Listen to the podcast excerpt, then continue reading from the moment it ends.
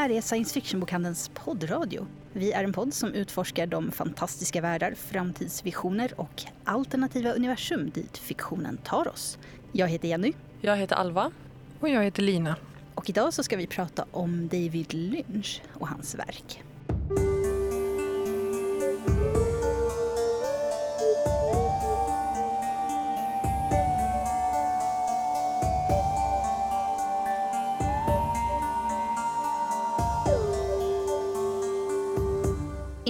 Innan så tänkte jag bara påminna alla om att eh, om ni vill ha kontakt med oss, om ni har frågor eller synpunkter så är det bara att mejla till podd sfbok.se, podd med 2D. Men om ni skriver till oss på Instagram och Facebook så kommer det också till oss om ni hellre tar kontakt med oss där. Och så får ni förstås väldigt gärna betygsätta oss där ni lyssnar på poddar eh, om ni vill, för då blir vi glada. David Lynch. Vem Ja. är han? Ja, vem är David Lynch? Um, han är mest berömd för att vara regissör och eh, konstnär eh, och eh, har skapat eh, filmer och serier och konst sedan mitten på 60-talet fram tills idag fortfarande. Eh, och är nog allra mest berömd för att ha regisserat eh, tv-serien Twin Peaks. Ehm, men också filmer som eh, Fire Walk With Me, Lost Highway, Blue Velvet, Mulholland Drive, Dune, för att nämna några bara. Ehm, Filmer som jag tror att alla har hört talas om, ja, precis. men kanske inte vet att det är han som har regisserat. Exakt. Eh, Men han är väl berömd just för att många av hans filmer och serier är väldigt drömlika och surrealistiska och eh, ofta väldigt obehagliga och läskiga också. Eh, Det finns något väldigt unikt med dem. Jag tror han har varit aktiv sedan eh, 1966 och hans senaste film kom förra året bara. Så att det är ganska många år nu. Och det är den vevan där det liksom blev en grej med regissörer, eller hur? Det var ju inte så mycket på grund av honom skulle jag vilja säga. Utan det var ju, det var, men det var ju under 60-70-talet i och med filmer som Gudfadern, Hajen och den klassiska eran när det, just de regissörerna, alltså Coppola, Spielberg och de kom så, så, så började folk uppmärksamma regissören på ett annat sätt. Innan dess hade det varit producenterna. Det kan tilläggas att det är därför än idag när eh, på Oscars när de får film för, eller pris för bästa film så är det producenterna som går upp och tar Mm. dem. Så det, det kom, för de var de som var hyllade. Idag vet ju knappt någon vem producenten är i en film Nej. kan tilläggas. Det hade lite med det att göra. Ja. Ja, David Lynch är ju väldigt berömd just som liksom, regissören av alla de här filmerna. Ja. Och han är nästan en liten ikon inom filmvärlden. Han har ju Mm. en tendens att göra allt i sina filmer också. Alltså från, alltså han är ofta producent eller exekutiv producent också och skriver Mm. manus och sen till att designa möbler typ. Alltså Ja, det, precis. Det, det är hela, Han skriver från, mycket musik också. Ja. Eh, och han medverkar själv i många av sina filmer. Han dyker ju upp i Fire Walk With Me och i Twin Peaks har han ju nästan en av huvudrollerna. Ja, det är en Mm. biroll i och för sig kanske. men en stor biroll. Ja, eh, så att eh, han, Vem är ju, dem är, vem utav dem är han i Twin Peaks? Han spelar en av detektiverna. för Han är FBI. chef, alltså Ja. Agent Coopers chef. Är det han som heter Gordon? Ja, precis. Han har massa hörselfel den rollen så att han skriker hela tiden när han pratar. Pratar väldigt högt. Han är en väldigt eh, glad och trevlig, rolig karaktär. Och hans Ja. andra kollega, Dale Coopers andra kollega i alla fall. Albert. Ja, han är Ja. argsint istället. Precis, de var lite varandras motpoler. David Lynch är en väldigt speciell person och eh, han, det släpptes en självbiografi, Room to Dream heter den, väldigt nyligen, om det var två år sedan kanske den kom. Som är väldigt, väldigt intressant och eh, spännande om man nu dels är intresserad av film, konst men också framförallt allt David Lynch har gjort. Den är skriven på ett väldigt speciellt sätt för att eh, varje kapitel eh, är först skrivet av eh, hon som har liksom skrivit själva biografin. Så hon redogör för eh, intervjuer hon har gjort med viktiga personer i hans liv och liksom redogör för händelserna i hans liv. Men sen andra delen av kapitlet är hans, hans egen berättelse av samma Det är nästan Era. att han kommenterar hennes Mm, kapitel precis. på, på ett sätt. Det är jätteroligt. Faktiskt. Ja, alltså rekommenderar verkligen att Mm. läsa den. Inte bara för David Lynch-fans utan även för de som är intresserade av film i allmänhet och hans sätt att göra konst på. För det är mycket om hur, det är ju ingen som hur man gör film, men det finns ändå någonting i att han beskriver nästan av, av alla större grejer han har gjort, processen liksom, Mm. bakom. Kan tilläggas att jag innan dess inte visste att det tog fem år att spela in Razorhead. Nej. det lärde jag mig när jag läste den. Ja, och Eh. också under den, för det är ju den film han slog igenom med Razorhead, om det nu var på slutet av 60-talet måste det varit, eller Nej, början av nog 70-talet. 70, Ja. 70 nog. Ja, jag kommer inte ihåg exakt när den kom ut faktiskt. Men, Men eh, just under den eh, inspelningen så hade han, när de började, just gift sig och eh, fått ett litet barn. det var Eh, nästan var mitten eller slutet av 70-talet. Jag Ja. försöker räkna ut, för det var ju när han fick Jennifer Lynch. Så Precis. hon, jag försöker komma ihåg hur gammal hon är. Men Men i alla fall i slutet av den inspelningen så hade han skilt sig och gift om sig. Och, ja, det är väldigt tydligt hur han alltid har satt sina filmer och sin konst i första rummet. Och det här med familj, fruar och barn och allt sånt där, det har alltid kommit i andra hand för honom. 1977 kan jag tala om. Ja. Ja, okej, Razorhead. den kom Ja. då. Mm. Ironiskt också för den handlar ju om föräldraskap, typ. ja, den, ja. typ. Eller hur? Är inte det nästan upphovet till den här typ skräckgenren body horror? Som jag är lite osäker på hur man ska översätta. Men, eh, Jag kan du förklara vad du menar med body ja, horror? ja, ehm, ja, men body horror det är ju det är när ens kropp förändras på ett eh, förvridet sätt och liksom man följer den här processen under en lång period. Och Det kan vara liksom att delar av en håller på att ruttna bort och såna saker. Alltså, Mm. Flugan, är ju, The Fly, är ju en typisk sån film. Mm. Man har uppfunnit någon sån teleportör och så råkar det komma in en fluga Mm. när han ska teleporteras och så blir hans eh, DNA sammanblandat med den här flugan och så börjar han förvandlas till en fluga. Jag Ja. tänker att i och för sig kanske ursprunget egentligen är Kafka. Ja, men det, ja, annat, det, det sa han nog till och med i... Det har han nog sagt om en Razorhead också, att det är ju en, en metamorfosis. Alltså, det är den. Men det, det roliga där är ju att hans, en av de senare... Annars är det ju... Cronenberg har ju absolut gjort mycket body horror. Eh, Clive Barker har också gjort. Eh, men hans dotter Jennifer Lynch gjorde ju också den Boxing Helena med... Heter hon Cheryl Fenn? Hon är från... Också Hon som spelar Laura Ja. Palmer. Ja. Nej, inte den andra. Hon som spelar Audrey Horn. Ja, det är Cheryl Fenn ja. Ja, Mm, Cheryl. Fenn Mm. och... Sherilyn Fenn, är det inte? Sherilyn Fenn Ja, är det, ja. Sherilyn Fenn och eh, Julian Sands när han Mm. är... Jag älskar Julian Sands. Ja, det är jag också. Han har inte så konstiga filmer men... Eh, Ja, ja. Boxing Helene är en av dem där han faktiskt är eh, kirurg, tror jag. Och hon blir påkörd då i ett sätt att försöka behålla henne så tar han bort den ena Mm. kroppsdelen efter den andra på henne. Så det, eh, jag gillar den filmen. Eh, den Men det är ju lustigt hur han kom in på spåret och började göra liksom obehagliga filmer efter att ha hela sin uppväxt och hela sin ungdom verkligen alltså, liksom varit inställd på att bli konstnär. Och Han målar ju tavlor och det är liksom det som han trodde att hans karriär skulle bli. Eh, och sen helt enkelt föll han in på spåret att eh, börja göra filmer och det blev liksom det som mycket har varit hans stora grej. tror mycket under 70-talet att just filmkonst också var en, en grej. Och det, det, är ju, det ser man ju i, i mycket av hans filmer, att det finns någon slags eh, konst. Alltså, så Mm. att det, det var Jag liksom ett sett- nytt media som innan dess inte var tillgängligt för fattiga, höll jag på att säga. Eller liksom att det var ganska dyrt. Och det var väl, jag kan tänka mig att det har med det att göra. I viss mån i alla fall. Eh, Jag har ju sett att han ska ha varit inspirerad av eh, Kenneth Anger som är en känd personlighet inom Hollywood under den här perioden. Alltså Mm. tidigare, lite tidigare. Som gjorde liksom mer kortfilmer som är mer som konstinstallationer. Mm. Eh, och som sagt inte långfilm men han gjorde också konstinstallationer som inte var film om jag minns rätt. Han hade en massa skumma saker för Ja. sig också. En, en av de skummare elementen i gamla Hollywood där det ändå finns ganska många skumma element om man Mm. säger så. Det var ju också i den vevan... eh, nu tappade jag ett av de största namnen inom konst ever. Ehm, Factory. Andy Warhol. Andy Warhol. Tänkte Andy Warhol, Andy ja, Warhol du precis. Men han på. gjorde också mycket film Ja. som konst. Och det var ju också Precis. 70. Men jag tror lite att det är så man får em, se på David Lynch filmer och serier och på hans arbete som regissör. Och det, det framgår också en hel del från hans självbiografi kan jag tycka. Att eh, han beskriver de här processerna mer som en, en konstnärlig process än bara liksom en ren filmskaparprocess. Det är ju lite annorlunda också från andra konstfilmare kanske man ska säga. Ja. För att de gör ju mest kortfilmer. Som till, han har ju sällan, vad jag har förstått, och det, det nämner de ju i den här Room, eh, Room to Dream också, han har ju sällan särskilt färdiga manus. Alltså det är ju ganska, om han inte har skrivit med någon, Lyn, eller Twin Peaks hade väl, men det var ju lika mycket Mark Frost, Frost som skrev. ja, liksom. Men om man tänker Inland Empire som är den senaste långfilm han har gjort så var ju inte ens det menat att vara en långfilm. Och när man tittar så ser man ju ändå drag av att det är ganska mycket kortfilmer som egentligen kanske inte har så mycket med varandra att göra ihopslaget till en långfilm. Mm. Så jag tror också att han har en ganska... Jag känner för att göra det här idag, så nu gör vi det.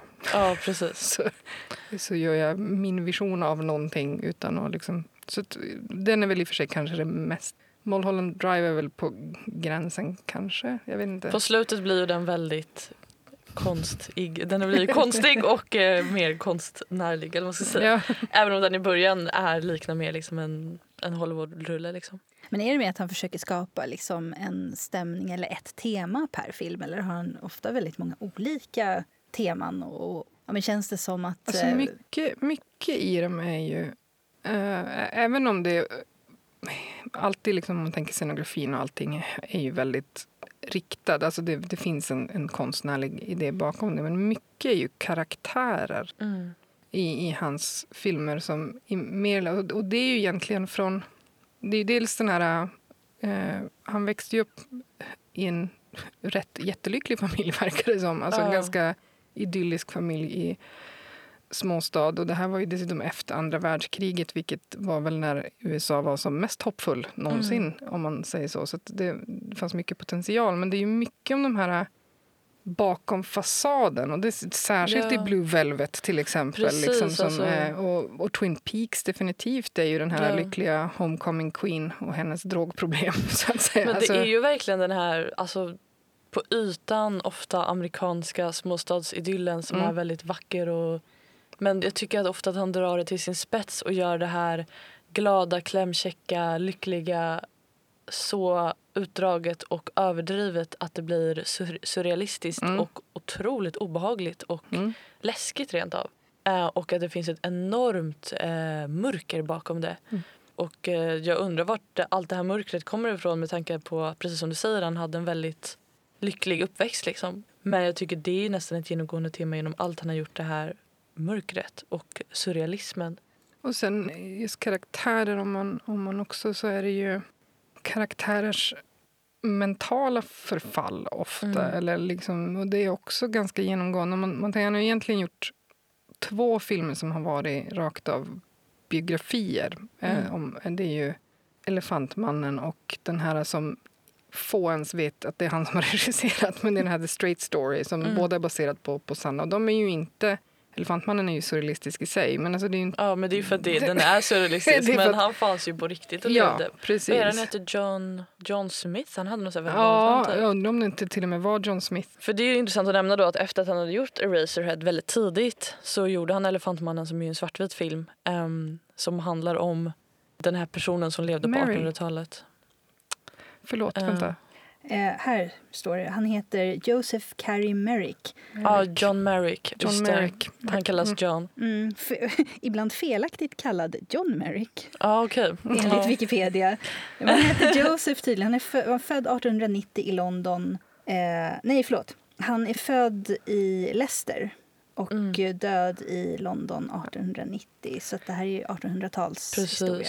Nej men eh, John Joseph då, Merrick var ju en person som levde på riktigt och som var på något sätt missformad i eh, antagligen någon form av förlossningsskada typ eller någonting. Nej, det var också någon typ av... Eh, hans skelett finns kvar kan tilläggas. En Mm. smula makabert, men det finns faktiskt att titta på. Ehm, han hade någon sån här eh, godartade tumörer. Mm, Eh, det. tror de att, det är väl ingen som vet, men det gjorde ju att eh, hans skelett var jättedeformerat. Det Mm. var skelettet som var... Men i den filmen då som David Lynch har gjort om honom är det väl John Hurt som spelar Oh, ja. Elefantmannen. Helt fantastisk Ja. skådespelarinsats. Och sen är det väl Anthony Hopkins med Mm. också. Så en fantastisk film och en verkligen en av hans tidiga allra, allra bästa filmer. Tilläggas att Anthony Hopkins är en av få skådespelare som inte tyckte om David Lynch. Men jag Ja. tror att han tyckte att han var för oprövad. Ja, men det här var ju väldigt tidigt liksom. Mm. Det måste ju varit, det här måste ju vara slutet på 70-talet och efter Nej, början på 80, jag får att den, ja. Gud vad jag inte Ja. med på årtalen här idag. Nej, jag verkligen nej, bara men- killgissar om alla årtal. Men jag, jag råkar ju ha fördelen att jag faktiskt levde under den här perioden. Ja, det gjorde att- inte jag. Nej, precis. Att, men jag Ja. för mig att det är 80, det, det är ju eh, 83, 84 skulle jag säga. Ja, för det lustiga är att liksom efter det här då när David Lynch hade blivit ett namn på tapeten i Hollywood så hörde George Lucas av sig till eh, David Lynch och eh, hade bjudit in honom på något möte och jag såg någon intervju där David Lynch berättade om det här att han fick flyga till det här mötet och blev så här lyxigt bemött och George Lucas då la fram och frågade om inte han kunde regissera Return of the Jedi som skulle komma då. eh, Star Wars helt enkelt. Alltså det hade ju varit en upplevelse. Ja, jag det är vill, jag vill otroligt fortfarande roligt. se Lynch Yoda. Jag är väldigt Ja. Hur hade han gjort det här? Nej men det är ju bara och eh, han tackade ju då nej som vi alla vet. Annars tror jag alla hade vetat att David Lynch hade regisserat den. Mm. Eh, för att han menar att det här är verkligen inte hans grej. Och han har tydligen en enorm respekt för George Lucas och Mm. tycker mycket om honom men sa nej men jag gillar inte science fiction. Jag tycker att eh, det ska blandas upp med andra genrer. Typ. Han, ja, för just Elefantmannen blev ju jättesuccé. Jag vet inte hur succé den var eh, box office-mässigt men han var, den vart ju nominerad till en drös Oscars. Mm. Inte liksom Jag kan tillägga att den kom 1980. 80. Då Ja. var vi på gränsen. Verkligen. Ja. Eh, Men ja, det, borde, det stämmer väl för Return of the Jedi. Ja, precis. Men den, den vart ju väldigt stor. Alltså, han vart ju ett namn just för hans regi och sen så kom... Mm. Det är ännu en film i den här raden, så här, filmer som alla har hört talas om även om man inte har sett dem. Mm. Jag vet inte, är alla ens filmer så? Jag tror må- de flesta är ju nästan så. Men framförallt Mm. Twin Peaks tänker jag som då är den serie han har gjort. Sen är det ju att man, om man, med tanke på det då, om man tänker att eh, ja, Eraserhead kom mm, slutet 70-talet någon gång. tror jag. 77. 77 ja. Och så Elefantmannen. Så det, han har ju ändå varit aktiv i över 40 år. Mm. Mm. Och det är inte särskilt många filmer han har gjort egentligen. Alltså, nu är det väldigt länge sedan han gjorde en långfilm. Ja. Men han har väl varit aktiv i mycket annat i livet och Ja, ja, hållit på med konst och rest mycket i Tibet. Och, ja. Men han kanske är en av de här personerna som har lyckats hålla så pass koll på sina pengar Mm. så att han bara behövt göra det han faktiskt vill göra. Ja, det är mycket kvalitet kvar för kvantitet kan man ju säga. Ja. Sen är det ju att i och med att han är så inblandad i sina filmer så att han är, det är ju generellt annars kanske inte regissören som är den som tjänar pengar men om de också producerar och sånt. Han är ju väldigt inblandad. Han producerar ju mycket, bland annat sina, tror att det bara är Jennifer Lynch som har gjort filmen. Han producerar ju nästan alla hennes filmer också och liksom är inblandad i, i väldigt mycket. Men eh, det lustiga efter att han tackade nej till Star Wars med argumentet att han inte gillar science fiction var att han typ nästan direkt efter det ändå tog på sig att regissera Dune. Som ju är, för de som inte vet, Frank Herberts jätteberömda science fiction-roman som är en av de mest klassiska verk som någonsin skrivits inom science fiction. Och jag tror att när de bestämde att de skulle göra den här filmen så var det den mest sålda science fiction-boken någonsin. Ja, och det märker ju vi fortfarande, vi som jobbar i bokhandeln här, att det, alltså, det säljs ju minst typ så fem ex om dagen. Eller, Kanske inte ja, riktigt, nej, men men nästan. ju- typ. Jo, jag skulle tro att det är något Just, sånt. just nu Ja. är den ju så aktuell också eftersom det kommer en, en ny. Men, Just men, det, även, ja, på- mm. men, men även i normal f- fall, när ingen har pratat om Dune i offentliga sammanhang så är det ju en bok som hela tiden säljer. ja. Ja, det är en av de få, jag vet inte, kanske den, ja, Ja, i det och är för sig det- stiftelsen och det här Asimov Den också. och, och Dick, alltså Philip K. Dick-grejer säljer ju Ja, också. men eh, Dune är en av de få böckerna där vi har flera utgåvor samtidigt som vi alltid har liksom, eh, fler än två ex ute i butikerna. Ja, sån ruljans på de böckerna Mm. verkligen. Um, Vilket är roligt, för det är en väldigt, väldigt bra bok. Ja, men jag tycker också det är en väldigt bra bok. Men eh, den filmen som eh, Lynch gjorde då på 80-talet, det ser han ju själv som sitt största misslyckande någonsin av alla sina filmer. Mm. tror han också påpekar att det är antingen är det den enda eller så är det en av två filmer han inte klippte. Men, men det är inte bara därför han inte är nöjd med den. Nej. kan tilläggas. Men, alltså grejen, jag tycker om den. Jag vet inte om det här är en Ja. nostalgigrej som gör att jag tycker om den. Men Nej, men, den Men har ju ett gäng fantastiska scener. Gud ja. Max von Sydow är med och gör en Ja. fantastisk insats och även eh, Kyle MacLachlan som sen är huvudrollen i Twin Peaks Mm. eh, är ju ung här och söt och jätte, jättefin. jag såg ju den här filmen, ja, vad kan det ha varit? När kom den ut ens en gång? Den Mitten 80 från- 85 tror jag, om jag nu ska få ytterligare kille som ett årtal här idag. Det borde ju vara efter 80 i alla fall, men före Twin Peaks. Nej, Det roliga med Dune är att den har så många, dels de som har gjort musiken till den såg jag häromdagen är dels Brian Eno som Mm. jag själv är ett stort fan av som också har gjort så mycket samarbeten med David Bowie. Mm. Eh, Eh, men också Även med Toto. Velvet Underground kan tilläggas. Ja, precis. Ja, men Brian Eno är ju bara fantastisk. Ja. Och sen Toto har varit med och gjort musiken. Och sen är Sting med och har en av rollerna. Och sen då som sagt Kyle MacLachlan och Max von Sydow. Men Så att filmen det är kom ju 1984. Ja, då var jag Ja. ett år ifrån. Ja. Ja, ja, Jag det såg den någon gång på 90-talet men jag har ju fortfarande så starka minnesbilder ifrån den. Det är det, Mm. jag kommer verkligen ihåg den här bilden av Kyle MacLachlans karaktär ute i, i den här öknen. Och jag Mm kommer ihåg liksom Sting sväva omkring i, i liksom luften. Och det är mycket så här som Dune satte sig ganska starkt, liksom vissa scener satte sig väldigt starkt i, i min hjärna. Men det, det tror jag faktiskt, när du säger det, är ganska typiskt för David Lynch. Och Det har nog också att göra med den här konstaspekten i att man har väldigt, väldigt tydliga bilder av det. Och det var när vi, när vi började prata om det inför det här programmet, för jag har sett alla Lynch-filmer, de flesta mer än en gång. Men av naturliga skäl är det svårt att ha någon slags koncept av handlingen framåt slutet här, från Mm. typ Lost Highway och någonstans. Eh, men, men man kommer ihåg vissa såna här bilder så otroligt tydligt. Alltså, Mm. Mm. Så att jag tror att det är lite... Det ligger nog mycket i det du säger, att det är, för det är ju så konstnärligt Mm. starkt visuellt. Eh, en annan sak, eh, apropå klippningen av, eh, av Dune. Det här hörde jag nyligen för att jag lyssnade på en podd som heter It's the pictures that got small. Mm. Eh, det är alltså en podd som handlar om film. Citatet är från Sunset Boulevard, den Mm. jättekända filmen som handlar om Hollywood. Eh, och det är alltså en, en eh, stumfilmstjärna som beklagar sig över hur sjaskiga hon tycker att ljudfilmen har blivit liksom jämfört Mm. med stumfilmen. Då. Gästen i den här podden som pratar om det här är Carina Longworth som även håller i den här podden You must remember this som jag rekommenderade förra avsnittet för att jag är besatt av den som handlar om Mm. gamla Hollywood. Jättebra. Men de berättade i alla fall att eh, kravet för Dune var att den skulle klippas till högst den fick absolut inte vara längre än två timmar och 17 minuter. Nej. För att blir den längre än så då, miss, då försvinner en möjlighet till en extra visning per dag i amerikanska biografer. Mm. Så att eh, de ville tjäna mer pengar på att ha fler visningar och brydde sig liksom inte alls då om kvaliteten på själva filmen. Och det där är ju jättevanligt.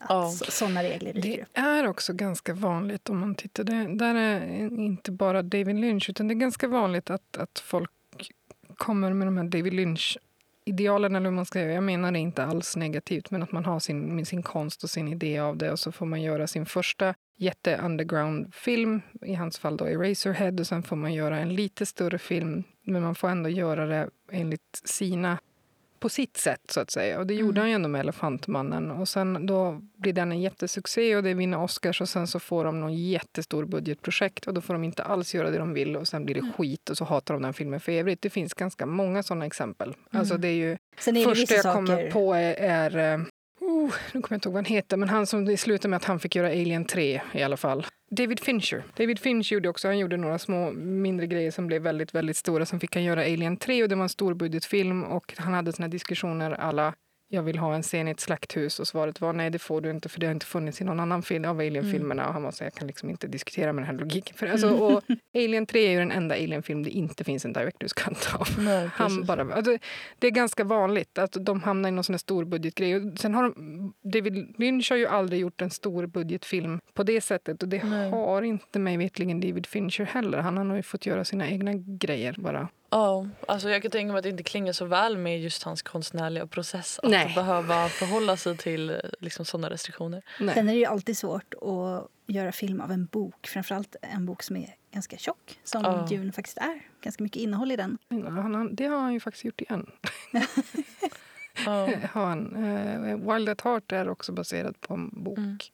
En del böcker fungerar ju bättre än Ja, andra jo, också, absolut. så- Men, Det är i alla fall ett ganska kul kapitel i Room to Dream som handlar om Dune och hur de Mm. åker ner hela gänget till Mexiko för att spela in den och eh, de lever verkligen sitt bästa liv där nere med så mycket festande, så mycket alkohol och droger och eh, ja, total eh, liksom... Ja, den här podden som jag lyssnar på nu, eh, It's the pictures that got small, Ja, teoriserar de ju att ja, det är inte så helt säkert att det faktiskt ens fanns ett manus någonsin till den här filmen. Nej.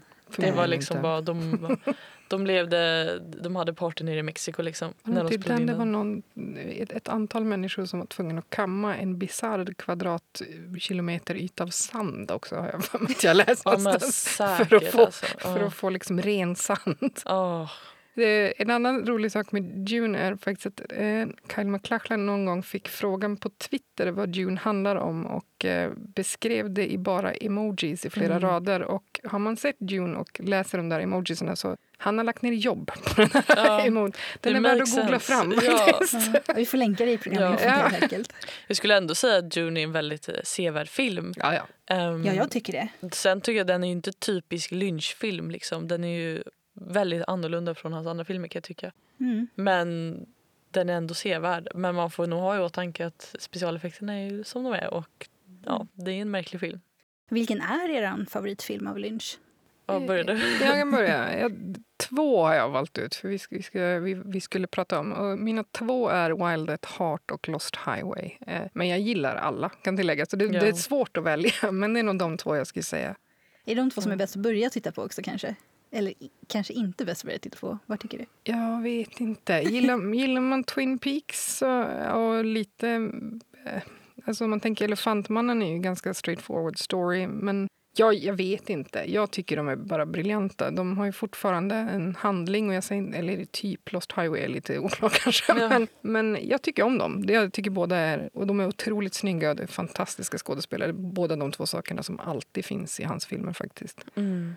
Alva? Eh, mina favoriter är nog dels Fire Walk With Me som ju är en Twin Peaks-film som ja, handlar om innan Twin Peaks. Eh, Som man dock inte borde se innan man ser Twin Peaks. Va? Nej, det ska man nog inte göra tror jag. Alltså den utspelar sig ju innan Twin Peaks och det är en del... Nej, jag tror att en del av mystiken i Twin Peaks kan gå lite förlorad om man har sett den innan. Men den är helt fantastisk att se efteråt. Den är bara helt magisk verkligen och just att man får se mycket mer av Laura Palmer och den är väldigt mörk och smärtsam också.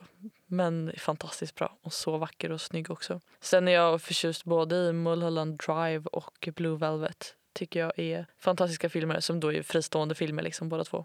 Också så snygga, vackra filmer men som också är väldigt surrealistiska på många sätt. Och eh, ja, väcker mycket tankar båda två. Är någon av de här, alltså vad skulle ni säga att de har för genre? För jag tänker Eraserhead, eller är det ens en skräckfilm? Alltså, Mm. alla hans filmer är väl på sitt sätt skräck, tror jag. Alltså, det finns ju den här obehagskänslan i dem.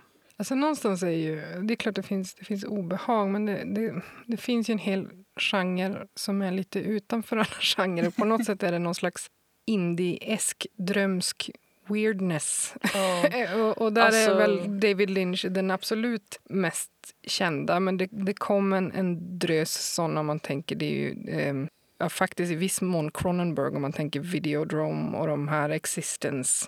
Eh, fast han drog det nog till och med lite längre än Ja. David Lynch. Men, men Men jag tror nästan det är omöjligt att Mm. sätta in Lynch i en genre. Det är nästan som du säger, man skulle vad ska man säga, surrealistisk indie-skräck och behag i en amerikansk småstad med eh, inslag av andra dimensioner och eh, mystiska varelser och coming of age ungdomar. Ja. Nej men alltså det går inte att bara... Det blir ett långt genrenamn Ja, här. nej men David. Lynch är David Lynch och jag tror Ja. att det är det som har gjort honom också så berömd och speciell och känd och ett sån, en sån ikon för att han är unik och det är liksom det filmer och serier han skapar är olikt något, helt, något annat. Sen tycker jag det är roligt att, att när många, om man tänker Cronenberg, eh, Herzog, Wim Wenders och de här eh, Jim Jarmusch och alla de här man kan jämföra honom med har blivit mer och mer straight i sitt filmskapande. Eh, Herzog till exempel har och Wim Wenders också liksom gått över till att nästan huvudsakligen göra dokumentärer.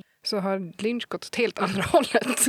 Han blir bara mer och mer artsy för varje film han gör. Det tycker Ja. jag är roligt att han går åt helt andra hållet jämfört med många. Som Cronenberg gör ju nu nu kan jag blanda ihop, men jag tror att det är Cronenberg som, som har gjort eh, History of Violence och de här, jag kan ha fel, Mm. men jag är rätt säker på att det är Cronenberg som, som är ganska vanliga filmer. Det, och Lynch har gått åt helt andra hållet. Det är Ja. jätteroligt. Ska vi ta och prata lite om Twin Peaks då? Ja, Det är ju det han är mest känd för måste jag ju nog precis. tycka Den här ändå. äh, berömda tv-serien som kom på 90-talet Och eh, det som var på allas läppar under hela 90-talet, Who killed Laura Palmer? Mm. Ja, Twin Peaks kom ju 1990 och eh, kom då med två säsonger där den första är på 10 avsnitt och den andra är på typ 23, jättemånga avsnitt. Mm. Och eh, var ju hur stort som helst på 90-talet eh, och har ju fortsatt vara väldigt, väldigt populärt. Och den har influerat väldigt, väldigt många andra tv-serier. Det både, både handlingen men också formatet i att det var långa avsnitt. Det, det var inte, de flesta, på den tiden var de flesta avsnitt en halvtimme eller Mm. 45 minuter inklusive reklam.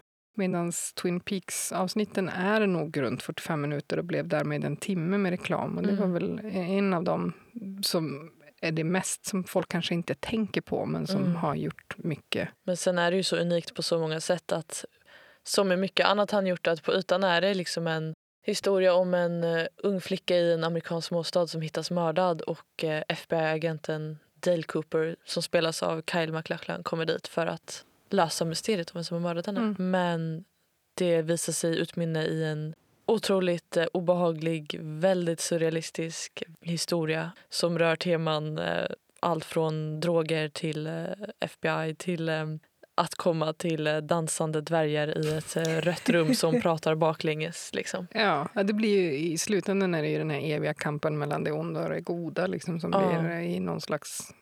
Ja, det är ett väldigt starkt värld. tema i, i Twin Peaks. Ja, Mm. ja Kanske men, inte så mycket i hans filmer dock. Jo, ehm, jag tänker.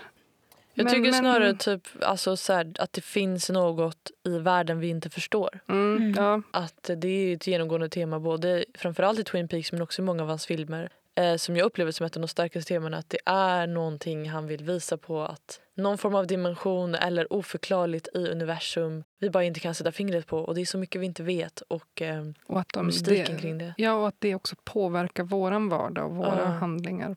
Eh, Ja, Ja, det, som, det som skiljer Twin Peaks lite från filmerna det, är väldigt, det finns väldigt tydligt där White Lodge och Black Lodge som Mm. står mot varandra. Men det är ändå bara en del av allt som pågår i Twin Peaks. Det är så otroligt mycket som... Det är mycket som händer. Ett annat roligt eh, tema som finns med ganska mycket i Twin Peaks det är ju David Lynch eh, som är så inspirerad av tibetansk kultur. Eh, han, är ju, han mediterar ju väldigt, väldigt, väldigt mycket och han säger själv att den händelse som mest har förändrat hans liv någonsin är när han började meditera i sitt liv. Och nu gör han ju det dagligen, hela tiden. typ. Det är Mm. alltså tibetansk buddhism som han är intresserad Ja, av. precis.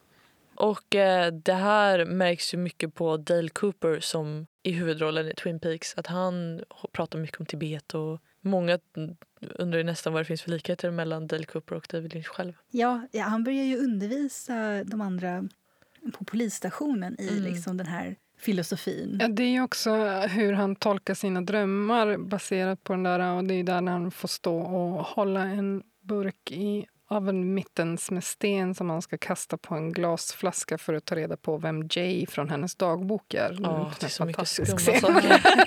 Det är så kul. Ja.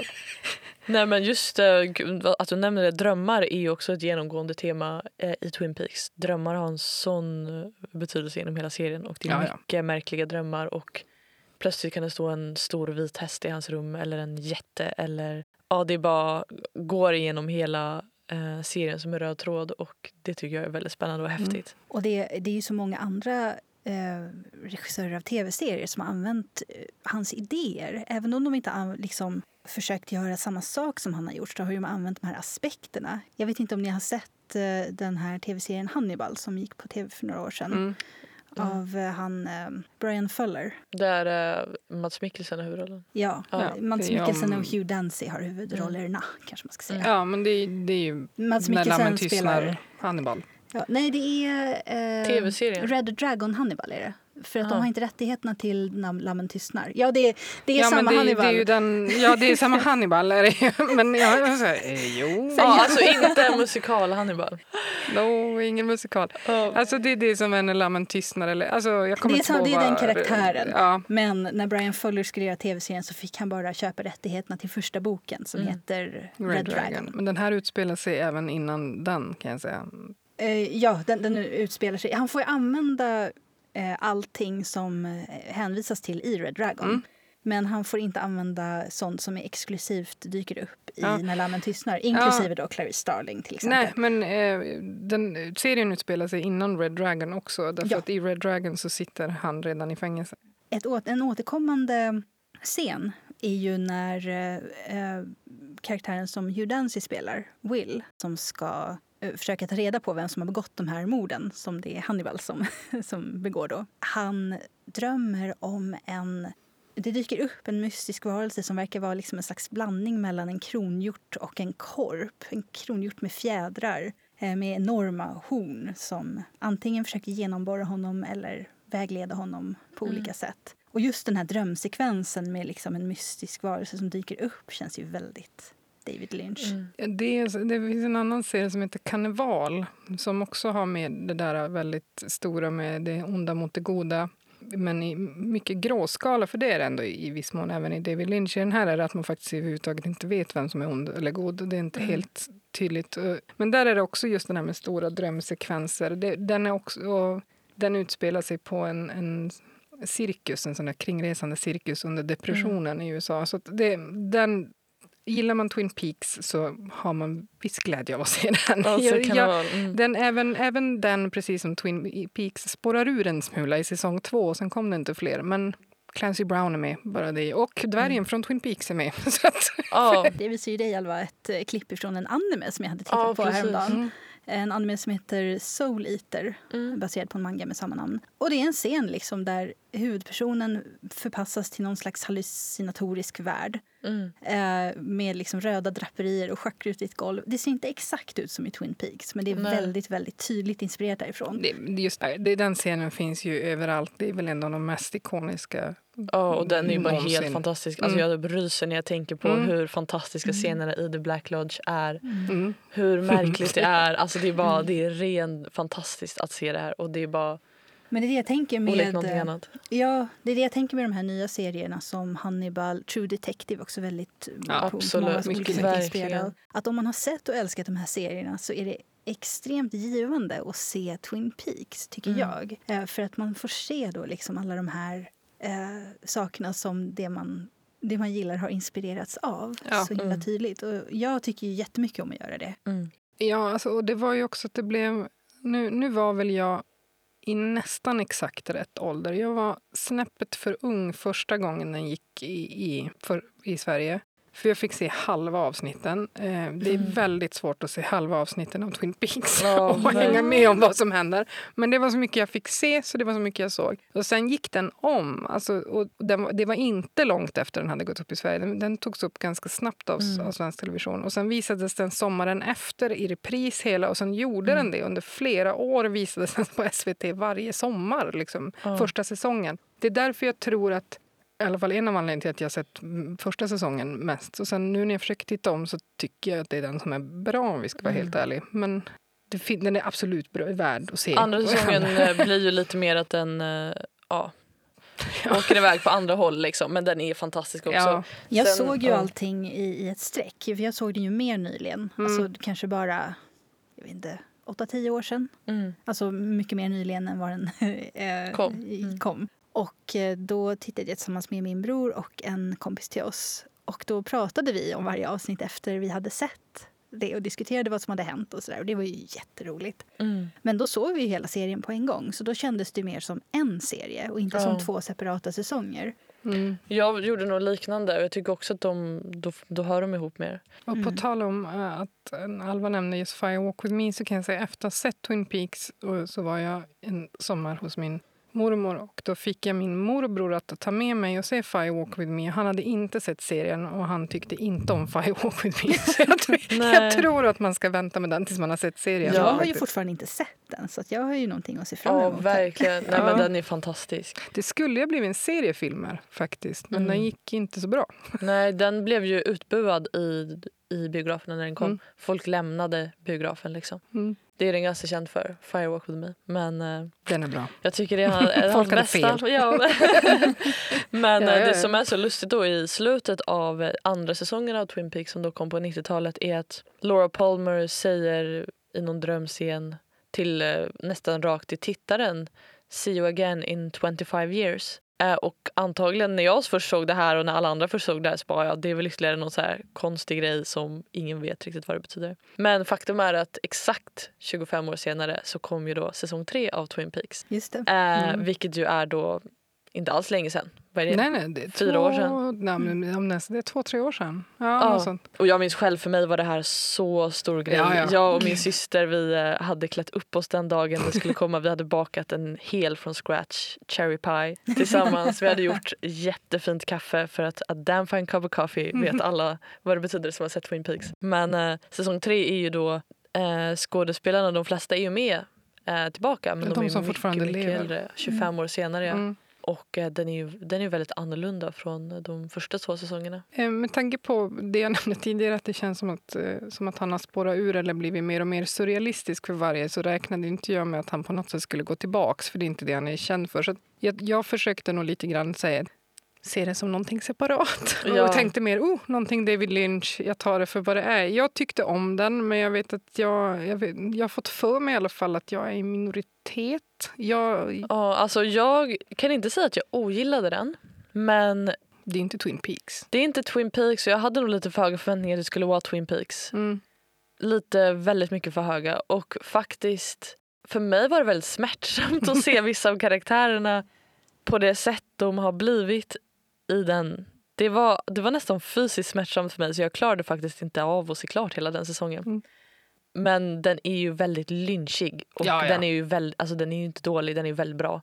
Och Mm. det är lite som du sa Lina häromdagen att ett av avsnitten är som en enda lång LSD-tripp i rymden typ. Alltså jag vet, den den är är fantastisk. Jag ska helt, helt eh, vansinnigt surrealistiskt märkligt. Men Mm. Det kan nog också vara att man, att man som, som jag, har, eftersom jag då är äldre än Alva, eh, hade den här enorma kärleken till David Lynch både på grund av eh, eh, Eraserhead men också Twin Peaks. Och jag hade sett Mm. filmer. Eh, Wild at Heart kom ju ut, den gjorde han ju samtidigt som Twin Peaks. Han regisserade ju faktiskt inte de flesta av de avsnitten utan nej precis. Eh, han började göra Wild at Heart. Och, eh, och sen nästa film som kom då var Lost Highway. Och Lost Highway är ju någonstans mitt emellan Wild at Heart och Blue Velvet och om man tänker det som kommer sen, Mulholland Drive. Det är där han någonstans börjar bli jäkligt surrealistisk Ja. faktiskt.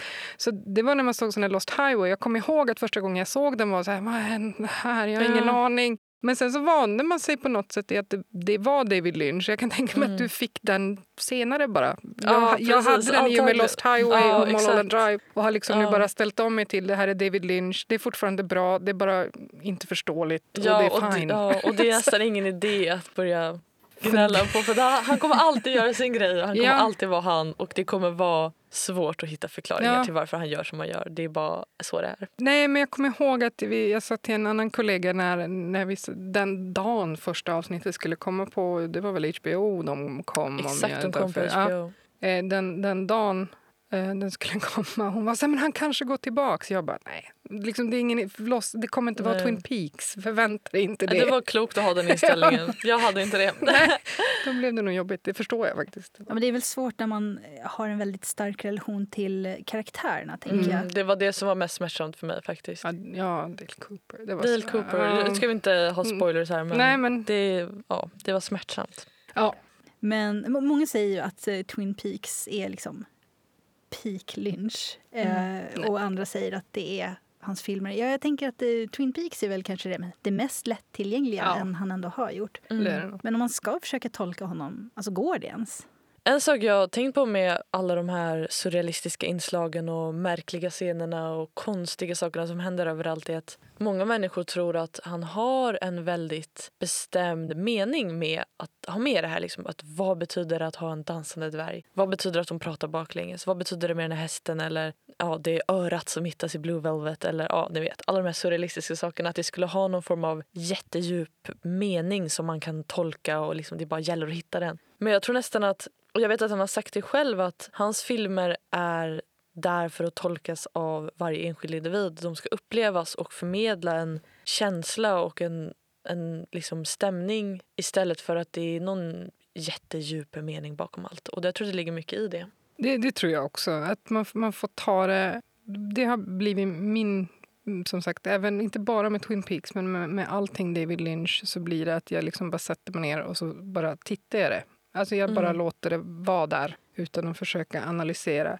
Igen, efter, den, efter Lost Highway så var det Ja. vilda diskussioner om vad den kort beskrivning är att det är en väldigt obehaglig början och det är en man som blir anklagad för att ha mördat sin fru och hamna i fängelse. Och när de tittar in i cellen sen så är det en annan person där.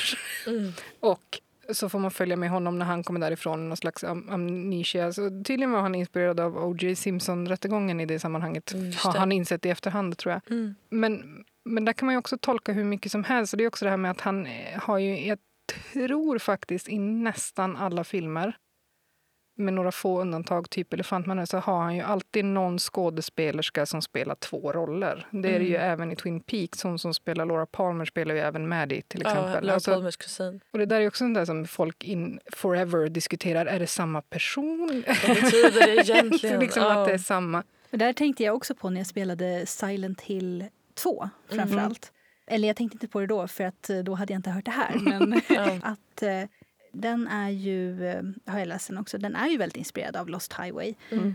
Och Silent Hill 2 handlar ju om en man som kommer till en småstad, Silent Hill, eh, för att han har fått ett brev ifrån sin döda fru. Och när han kommer halvvägs, eller en bit in stan, så träffar han på en kvinna som ser precis ut som hans döda fru. De har använt samma karaktärsmodell Mm. som eh, på båda karaktärerna Mm. i det här tv-spelet. Och det finns, det finns också en scen i det här som är i stort sett rakt upp och ner tagen ifrån med det här avskurna örat Mm. eh, Mm. i det här Blue Velvet. Det? I Blue Mm. Velvet, precis. Eh, och i Silent Hill så är det också väldigt mycket som görs bara för att skapa stämningen. Ja. Mm. Eh, Jo, men det är behöver mycket det inte han betyda gör. någonting. Utan, och det, är- det är av de fiktiva verk där det, verkligen, där det känns som de verkligen har tagit det som Lynch gör, nämligen att skapa stämningar. Mm. Och tagit liksom det. Vi använder liksom, vi, vi skriver på den här väggen It was a hole here, it's gone now. Och Mm. man får aldrig veta vad det betyder eller varför det står så. Eller vem som har Nej, skrivit det. Och det, lie.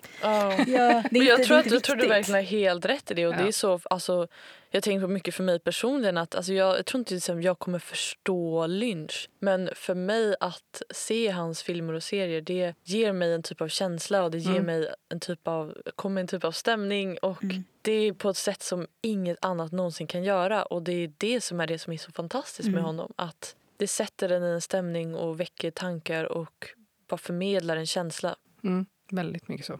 Avslutningsvis då, om eh, David Lynch. Vad håller han på med just nu? Ja, hans senaste film kom ju bara så sent som förra året och är en kortfilm på bara 10 minuter som ligger på Netflix. Eh, Så den är jättelätt att se. Rekommenderar för alla. Den heter i alla fall eh, What did Jack do? Mm. Och egentligen så är det han själv, David Lynch, som sitter och pratar med en apa i 10 minuter, typ. Den är fantastisk. Jag älskar den. Jag har sett den typ så här fem gånger. Rekommenderar varmt. Ja, och det andra är att han faktiskt nu under karantän har varit väldigt aktiv på Youtube. Eh, han har varje dag en väderleksrapport från LA. Det består i att han sitter... Ja, den är Ja, fantastisk. här jag är älskar den. Han sitter vid sitt skrivbord och så, så säger han vad det är för datum. And today the weather is. Och sen så tittar han utomhus och beskriver hur det ser ut utanför hans fönster och förutspår på ett ungefär vad temperaturen kommer vara den dagen. Och så säger han någon liten mörk kommentar och Yes, eh, är lite allmänt är bitter. guld. Det är så fantastiskt. Men på hans Youtube-kanal finns också Ja, kanske kan säga kortfilmer. Eh, en, en fluga i ett spindelnät. Alltså det är såna här, Oh. vad kan det mellan två och fem minuter. De är jättekorta. Men hans Mm. Youtube-kanal eh, som heter David Lynch Theater, vill jag Ja. minnas, är väl värd att titta Och de på. här väderleksrapporterna Ja. är typ så här 40 sekunder varje Ja. klipp. Och det är bara så himla bra. Men den kan vi i alla fall länka till. Den kan vi lägga till. Ja. Det gör vi. Det har varit min pick me up varje morgon nu. Hans väderleksrapport från LA. Jag är jätteglad. Då tar vi vårt eh, avslutningsinslag som vi brukar ha nu för tiden. Eh, vad är vi besatta av och kan inte släppa just nu? Eh, vad har ni för någonting? Lina? Jag tittar nu eh, fanatiskt jag på, att säga, på en, eh, en dokumentärserie på HBO som heter I'll be gone in the dark. Den är baserad på boken med samma namn av Michelle McNamara. Hon skrev den innan de fick veta vem som faktiskt var Golden State Killer. Och hon hann tyvärr till och med dö innan hon fick veta det. Hon gick bort i någonting, jag kommer inte ihåg. Eh, men de har gjort en, en dokumentärserie om Golden State Killer helt enkelt baserad på den boken. Så både boken och serien är väl värd att titta på. HBO är faktiskt onekligen känd för sina väldigt bra dokumentärer. Mm. Alva? Um, ja, jag har varit så glad för nu förra veckan bara så kom uh, säsong två av Umbrella Academy som är en serie jag faktiskt har varit väldigt förtjust i. Uh, jag älskade säsong ett, tyckte den var jättekul och underhållande. Rolig serie. och säsong två kom, jag hann se ett par episoder och tyckte faktiskt det höll samma bra nivå som säsong ett. Så att, vad handlar den om? Jag har för mig att det är någonting med superkrafter. Ja, det handlar om någon form av, um, alltså inte skola, men det är en rik man som har adopterat, om de är sju eller åtta barn. Ja, just det. som alla har någon form av superkraft. De är alla födda exakt samtidigt. Också. Precis. Och sen uh, liksom använder han dem för att ja, de växer upp tillsammans. Och nu är de vuxna då när den utspelar sig. Och uh, det som är kul, för det här baseras ju då på en graphic book graphic novel som är skriven av Gerard Way som ju är eh, frontfiguren i My Chemical Romance, vilket är ganska kul. Jag läste någon som teoriserade att han, eh, han skapade sitt band för att kunna tjäna tillräckligt mycket pengar för att kunna göra serieromaner oh, i fler. Precis. Jag kan ju inte säga att Umbrella jag vet inte Academy... Om det är sant. Nej, jag vet inte heller det. Jag kan inte säga att Umbrella Academy håller samma fantastiska kvalitet som Twin Peaks men det är en otroligt underhållande, är... rolig serie att kolla på. Den var överraskande bra. Jag hade, oh. nog, inte, jag hade nog inga förväntningar alls, punkt. Men jag Nej. tyckte den var riktigt, riktigt väldigt bra skådisar. Ja, ligger på Netflix också eh, och eh, mycket bra musik i den. Det är ja. kul. Det är alltid roligt. Mm. Ellen Page med. Ellen Page, eh, jättebra insats och eh, många andra bra ja. skådespelare. Och det är väl lite så här, subversiv eh, Eh, version av superhjältekrafter och sånt. Är inte? Ja, ja den, är också, den är också lite ganska mörk faktiskt. Ja, det är mycket ångest. Ja, men det här är någonting jag gillar. Mm. Mörka Ja, vi gillar mörker här. Ja, alla tre bra. Äh, men det är också mycket humor, men det är ganska mörk humor. Ja. Det tycker jag är kul. Bästa humorn. Bästa humorn. Följs med det i Twin Peaks också tycker Exakt. jag. Ja. Äh, det, det, det, är lite samma nästan typ av humor i Twin Peaks och The Umbrella Academy. Ja, fantastiskt. Ja, den är lite mörk och bitter. Det är trevligt. Jag har... Äh, kommer det låta som jag inte gör något annat än att kolla på Youtube hela tiden. För det är det jag äh, Men jag har upptäckt en kanal som heter Pushing Up Roses som jag hittade för att jag sökte en Let's Play för det här gamla Sierra-spelet The Dagger of Amon-Ra som jag hade så vaga minnen av att spelat någon gång så 92, 93, jag minns inte säkert. Där någonstans med en kompis. Och då visade det sig att den här personen jag hade gjort en Let's Play tillsammans med en kompis. Och eh, Den var jätterolig att se. Och Då upptäckte jag också att det fanns ett äldre spel från samma spelskapare som hette The Colonel's Bequest som också var ett mordmysterie med så här, väldigt märkliga inslag. Sen tittade jag vidare på hennes kanal och då visade det sig att hon är ett enormt fan av Murder She Wrote. Alltså det som mm. heter Mord och inga visor i Sverige. Ja, det var det jag funderade för Pushing Up Roses kommer ju från Pushing Up Daisies. Ja, så, hon är väldigt ja, så här, mm. inne på, eh, vad ska man säga, ja, men lite den här mörka estetiken. Mm. Hon, hon gillar också pantertanter, mm. The Golden Girls. Everyone hon, does. Alla gör det. Ja, men så ja, är det ju. Så är det ju. någonsin. Och hon, hon är jätterolig att titta på. Hon kommenterar liksom de här avsnitten och bara gör det på ett så roligt sätt så det är bara kul att sitta ner och titta på det här. Och jag bara tittade på flera timmar av de här Let's Play när hon spelar det här spelet och jag tyckte det var så roligt. Hon har ett väldigt kul sinne för humor och hon är inte den här skrikiga typen som en del, ganska många såna här spelkommentatörer kan vara. Mm. Utan det är mer liksom att hon i lugn och ro kommenterar det som händer och berättar lite runt omkring. Hon blir ganska personlig ibland också. Och hon är väldigt öppen om sina eh, problem med ätstörningar som hon haft när hon var yngre och hur hon har tagit sig ur det och Eh, det är en väldigt bra kombination av så allvar och lättsamhet och mm. liksom någon som ja, men har kommit ur svårigheter och liksom handskas med dem på ett väldigt bra sätt. Det är väldigt, en väldigt positiv kanal. Det låter som en välbehövlig eh, del i den världen på mm. Youtube. ja, så den kan jag rekommendera och vi länkar till allt det här. Allt som går att länka till länkar vi till i programinformationen. Yes. Och det var allt för den här gången. Eh, mm. vi hörs igen om två veckor. Då är inte du kvar tyvärr, Alva, för du ska tillbaka till Göteborg. Yes. Petter kommer tillbaka från semestern, så att uh, han kommer dyka upp igen. Vem som mer är med får vi se då. Ja. Hej då! Hej då! Hej då!